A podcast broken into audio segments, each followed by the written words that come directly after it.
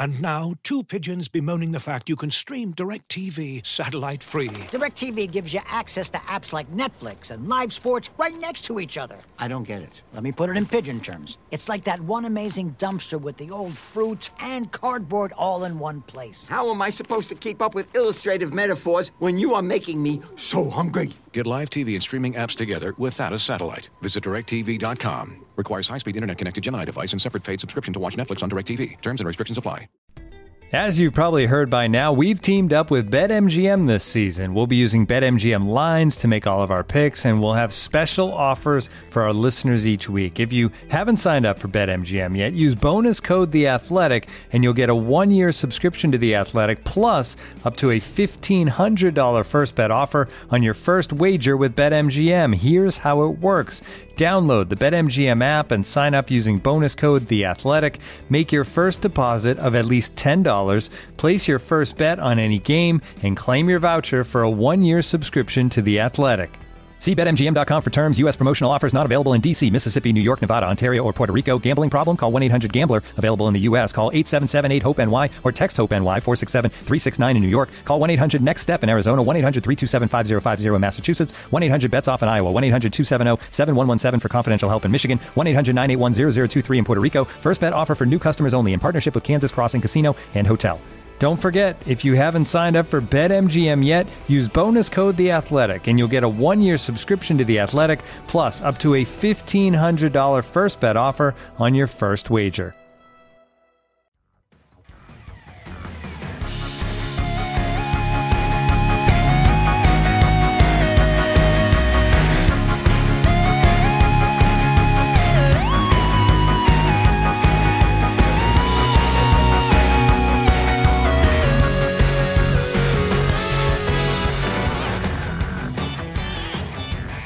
Hello and welcome to Front and Nationwide. This is the Athletics dedicated Blue Jackets podcast. Aaron Portzline here from Glendale, Arizona, joined by Alison Lukan here in Glendale, Arizona, Hello.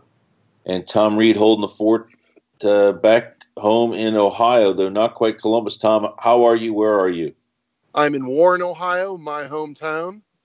Uh, the womb, as I like to refer to it sometimes. I'm going to be tweeting pictures all day from my lovely hometown. You've had some coffee, I see. No, I was just thrown out of the house that I was in, so I've been up and moving for a while. I'm ready to go. Oh, Tom Awesome. Reed, ladies and gentlemen. Tom Reed. Yes. Uh, Blue Jackets sort of righting the ship. They've got a couple of wins to start this road trip now.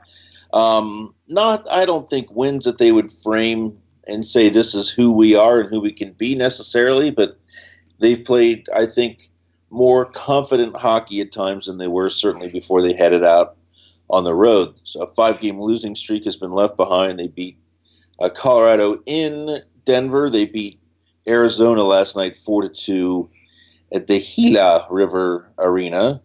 Um, so the trip's off to a nice start. I feel like they're playing better. There was a quite interesting wrinkle last night.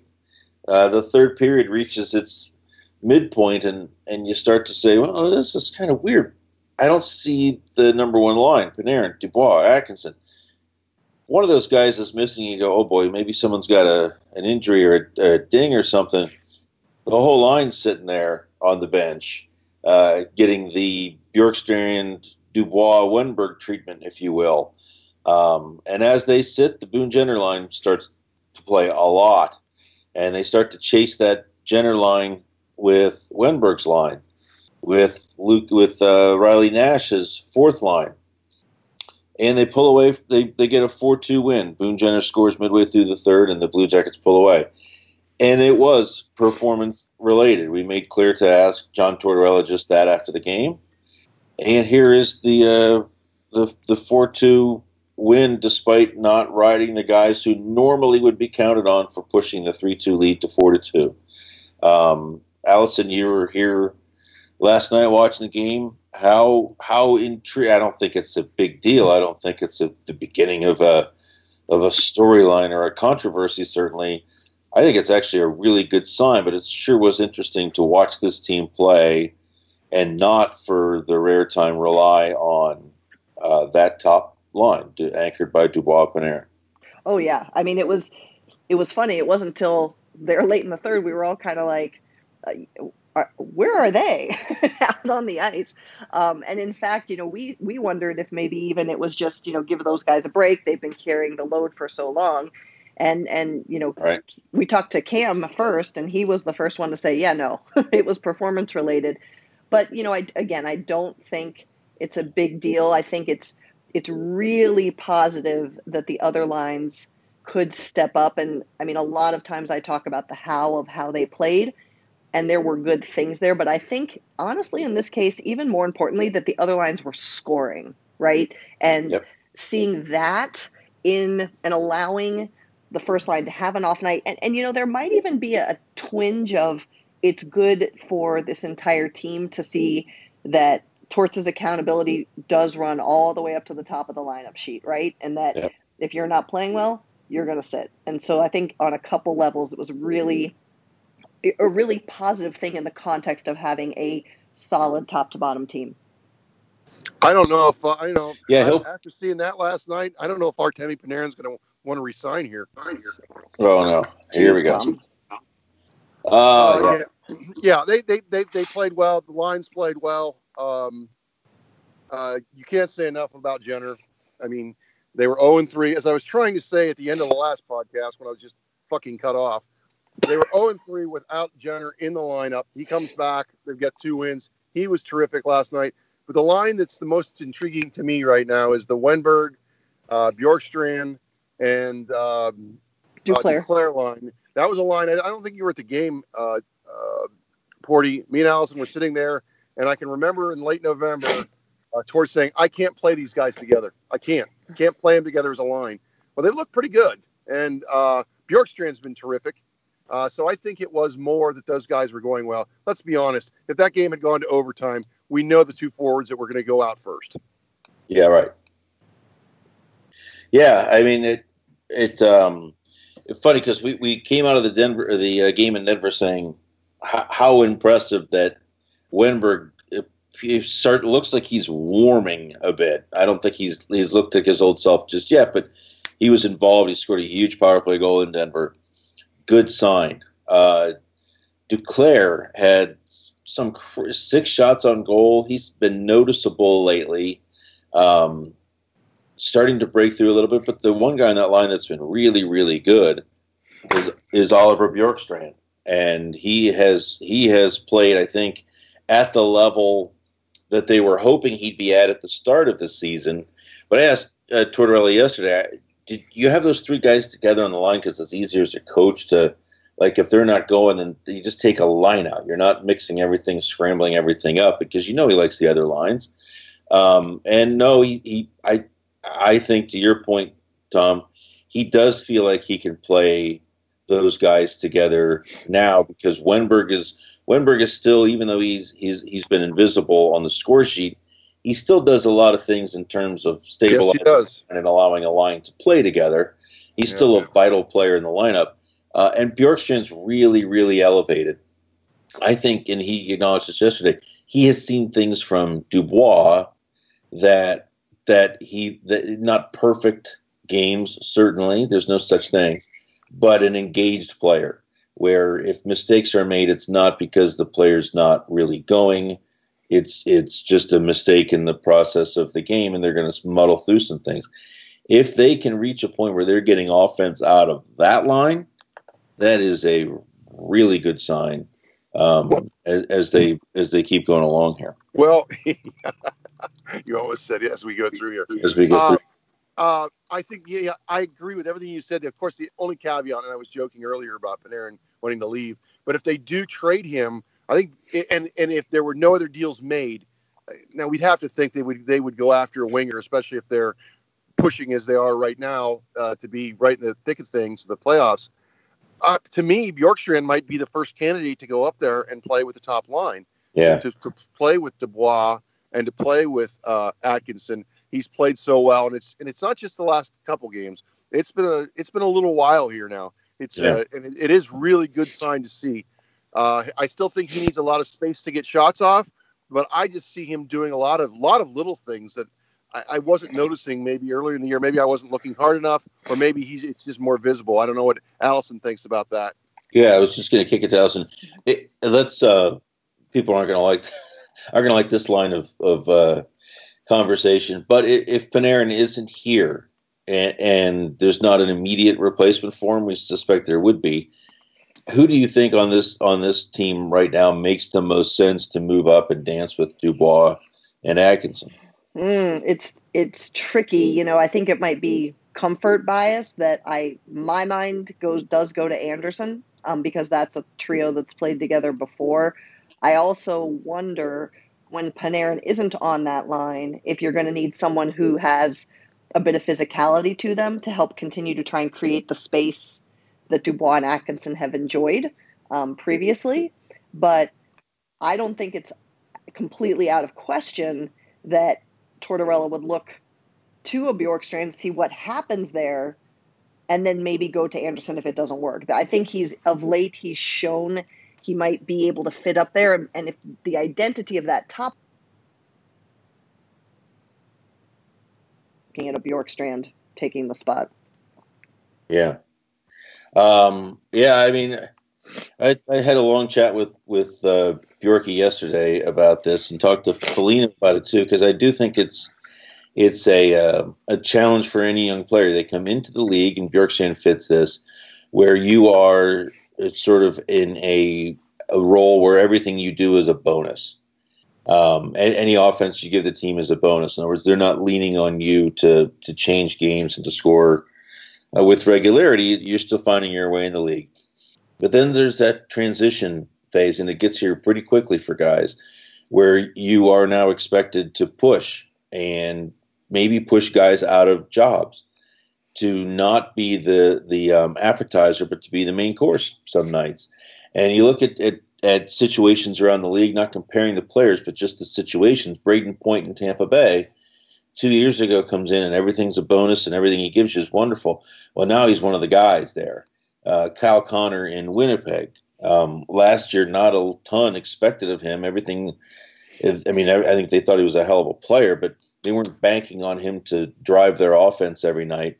And now they are. A year later, they are and I, I, that's that is so important for every team. It's a it can be a difficult process for the player being bounced, um, but it's what every team needs to excel. And it's it's I, we've mentioned this before. I think that's what's been missing here in terms of the Blue Jackets look like they're elevating, uh, looking like they're elevating their play. They need Bjorkstrand to push and push and push, and maybe make it more difficult uh, for players above him. Foligno um, Anderson, Atkinson, um, to be comfortable in their jobs because he's he's becoming a difference making player.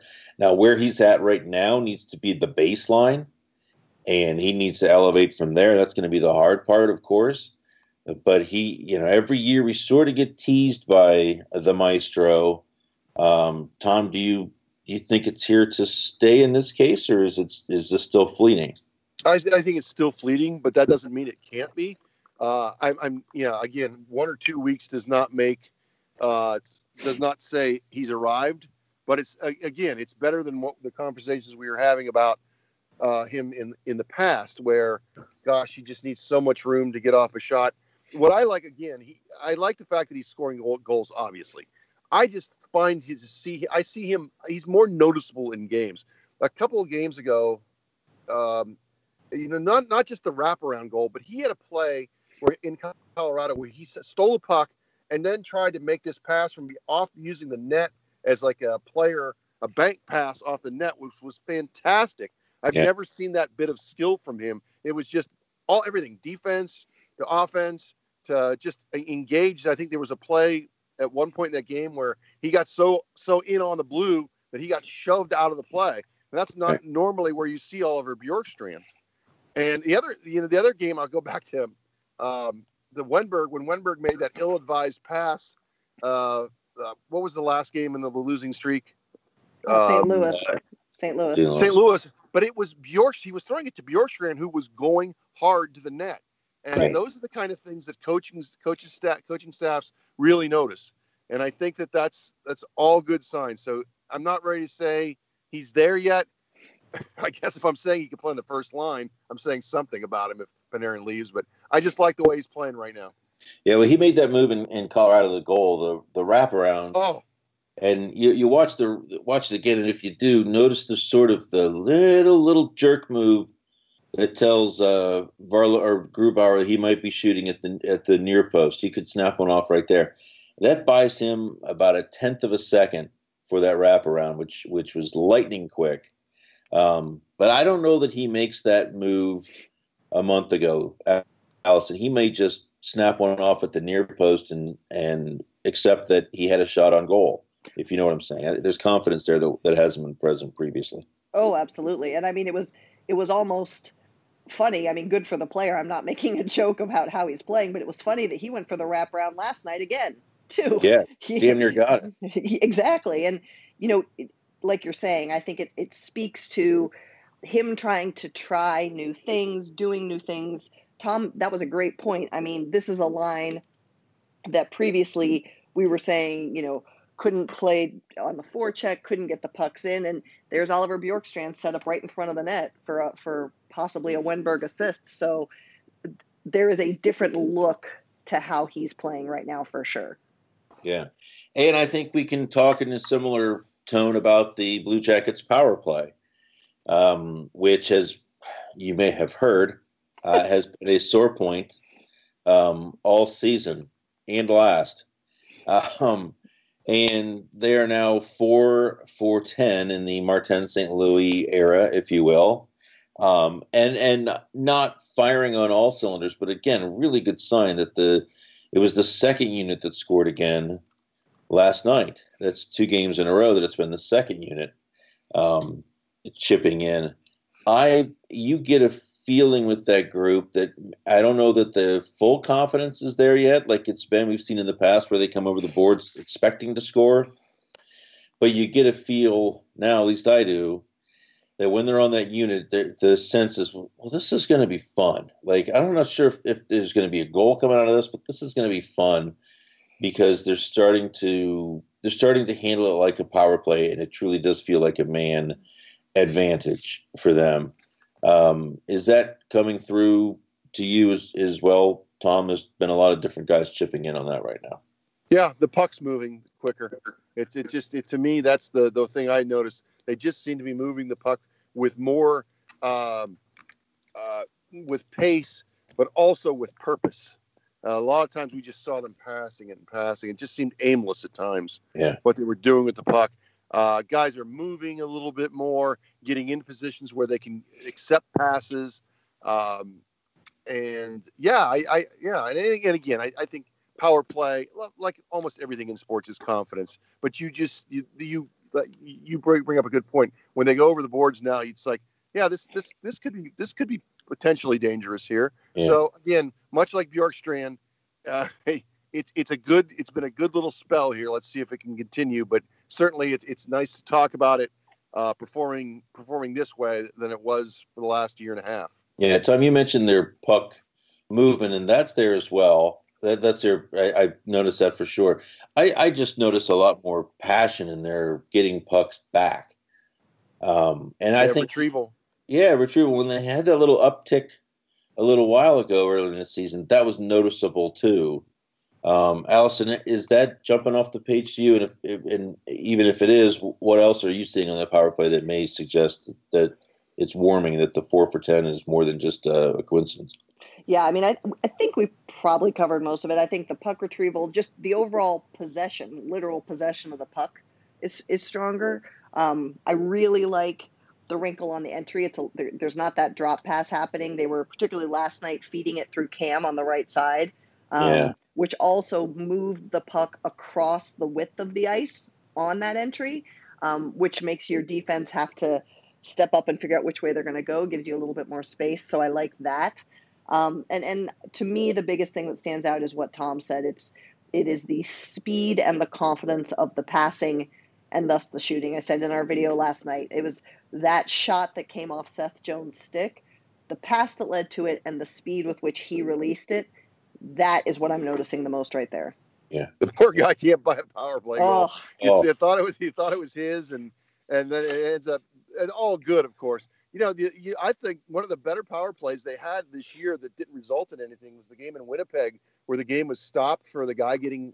Remember, he got hit in the back, Yeah. and the right. I mean, that was one where Winnipeg literally their guys came to the bench after that stoppage, just punched over. I mean, they had the puck in the zone for so long that the Winnipeg players were completely worn out, and they were just moving it, boom, boom, boom. So, uh, all good stuff. Yeah. We never even got to say goodbye to the drop pass. Oh, all right. you guys drop love pass. the drop pass. You two love the drop pass. No, Oh, God. Oh, they dropped the drop pass. It'll be back. maybe, may, maybe not. Maybe, maybe this is a Marty St. Louis wrinkle. Maybe. Well, maybe You that got to ask around. You're a reporter. You're allowed to ask questions. if he does nothing else, I hope Martin St. Louis came in on the first day and said, "Kill the goddamn drop pass. It's dead. It's gone. Here's what we're doing." you got to Uh, ask about that one, Porty. I yeah. will not be happy if you don't ask if that if that was uh, why they're not drop having the drop pass anymore. well, he's not. Uh, he's done with the media. Louis is. I want to, yeah, I, I understand that, but you can ask other people about that. Yeah, he's not talking to you guys. Um, yeah. So uh, let's talk about this because it, it is uh, still the story that is keeping the Blue Jackets on the minds of teams around the league. Bob, Bread, uh, what updates there, if any? Now, uh, Paul Theofanous was in Glendale yesterday. We're told he met with um, at least some part of the Blue Jackets front office apparati. You, one assumes Jarmo Kekalainen, who was on the trip. Um, when asked about whether he met with Paul Theofanous uh, or not on Thursday, Jarmo Kekalainen said, "That's a direct quote." um, he said he said nothing. Um, understandably, these are high times for the Blue Jackets. Um, what do we know here? Uh, the talk, uh, I think, a team that has has sort of entered the discussion as a possible landing spot for Panarin is the Nashville Predators. Um, hey, look, David Poile is not the David Poile from five years ago. Uh, he made a couple of minor moves uh, this week to add forwards, Cody McLeod and Brian Boyle, but that certainly doesn't change uh, the Predators' need for a high end forward. And I think a lot of people believe they need an extra piece if they're going to get through Winnipeg. Um, so maybe Nashville comes to the fore. Uh, there have been reports from Pierre LeBrun, and this is com- this is a, a common part of the dance at this point. Uh, a little more than two weeks in the trade deadline, we're not doing anything until the price comes down, right? And you heard that from the you heard that from teams uh, just I mean, the, the entire time the Rick Nash uh, was on the board, and this is similar in terms of the the size of the of the player. Um, I think Nashville makes a ton of sense. I think David Poile is in go for it mode, and I think they would they they are he is selling his soul to win a Stanley Cup. I think there's a lot of people rooting for him to do so. Um, thoughts from either of you on Artemi Panarin? Uh, who may be going to Broadway, as in New York, but his first stop on the way there maybe is Broadway, as in, Oh boy, you put a lot of thought into that. I think I think it would be fantastic that if they could get a bidding war going with Winnipeg, because I think Winnipeg may be may may want to add. I think it would be great. And then you have the whole idea of if you're Winnipeg or one. Of, there's only two or three contenders in the West, right? It's it's. I mean, and those teams, all those teams probably feel we've got a legitimate chance to make the Stanley Cup. We we can get back to the final. Uh, the Golden Knights probably feel that way. Winnipeg probably feels that way. Maybe even San Jose feels that way. But if you could somehow get a little bit of a bidding war, not only we get him, but that team doesn't get him, yeah, right? That's where maybe Jarmo can. Uh, I think that makes the most sense. Him going to one of those contenders in the West. Now, you know, maybe he goes east, but I, I still don't. I don't get the East as much as the teams like that you, we've just mentioned. yeah. Um, there is an argument to be made here that that I mean, maybe the price goes up as you get near the trade deadline, but I think if you're Jarmo Kekalainen is is the is there a benefit to doing this early? Not least because you're going to want to perhaps I think likely have a follow up trade to give this team um, a significant piece to go forward with, like maybe a Duchene. Um, you know that that can't. If Duchene gets traded, I, then Columbus is is uh, looking somewhere else. Maybe Brayden Schenn, maybe Brassard.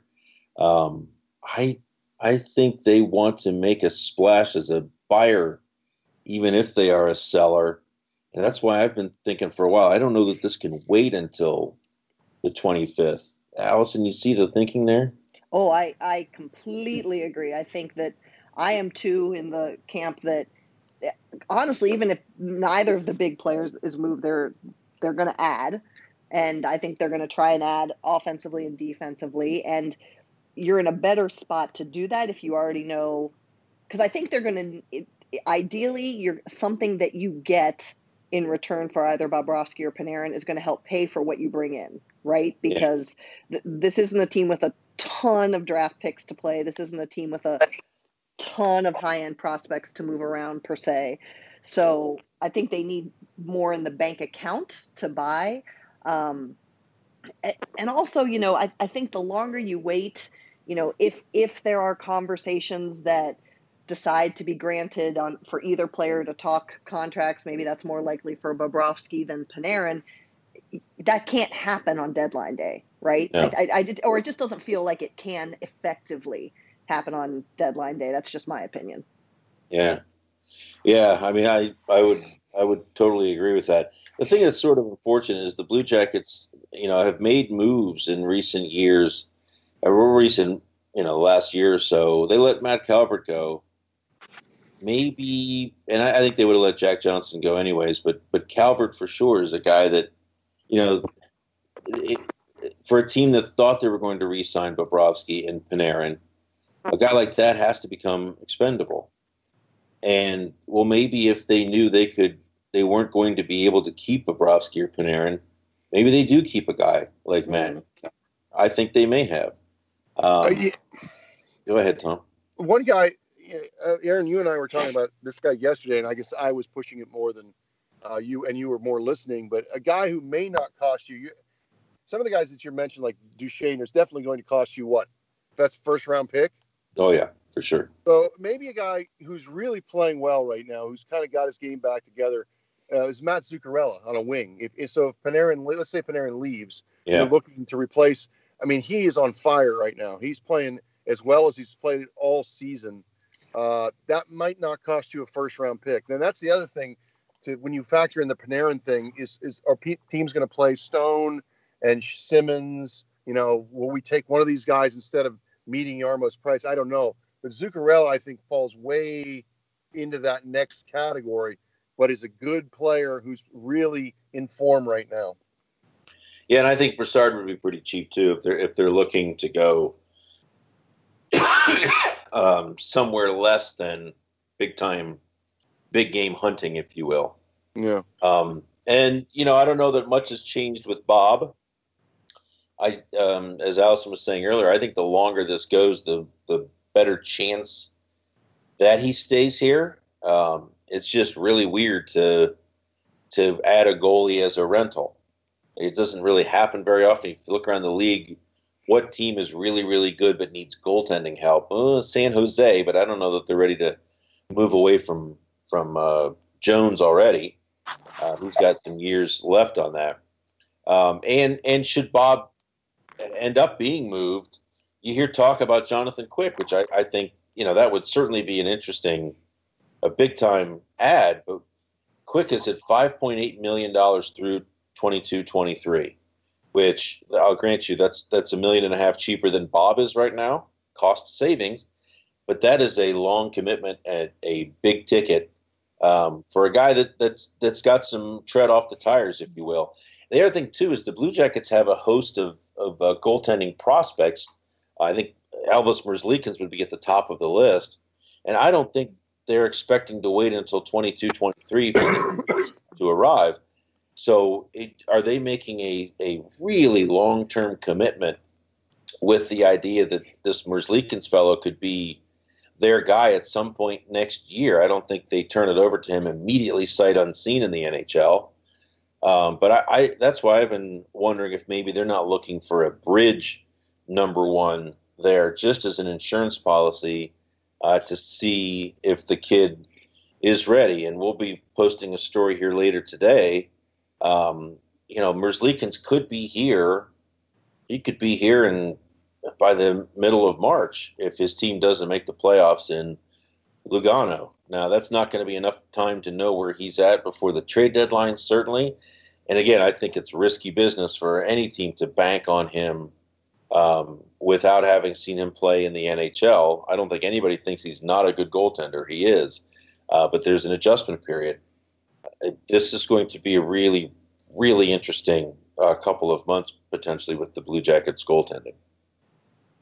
Yeah, for sure. And you know, as you said, it, it's it's not necessarily that they have the answer for who's next yet, but it's certainly not a position where they, in my opinion, they can tie up a lot of cash long term. Because I just don't think that what's on the market is going to be the solution long term. It's got to be something short that they bring in, because the answer is going to be elsewhere regardless. Yeah, and you know, I mean, the argument, of course, is you can. Quick has no has nothing on his contract that that uh, allows him to to um, block a trade, move anything. He's wide open in that respect. So you could always turn right back around and trade him. Um, but that boy, you're getting into some into some heavy deals there that maybe could be uh, avoided. Um, For sure. So lots of uh, lots of intrigue here. Um, anything else we need to get to there, Tom? There, Alison? Um, I just wanted to mention real quick, we're doing another um, Ask Alison mailbag this coming week. So if people Fantastic. have if people have questions, please uh, get those out to me on Twitter um, using the hashtag Ask Alison, and uh, if you can get those in by Tuesday morning, that'd be awesome, and we'll try and answer as many as we can. Now, Alison, can Tom and I get in on that too? Because there are a lot of questions we come up with over the course of the day, or can we just direct message you? Um, I will accept some from you, but Tom is going to have to get approval before he submits any questions. Mm. wonder what happened there. Uh, Tom, anything we need to get to? No, I think you, I think we've covered everything. This was a, a, a, meaty, to use your one of your favorite adjectives, a meaty podcast today. It felt meaty. It felt meaty. A little bit of salt. Um, okay, well, listen. Thanks for uh, listening to us. Check out the uh, athletic.com. Alison and I have a, a video up there from the post game last night. There's a, a, lengthy story about how they won despite sitting the, the top line. All kinds of stuff uh, coming. It's going to be an interesting couple of weeks here. Thanks for listening to us, and we will talk to you on Tuesday.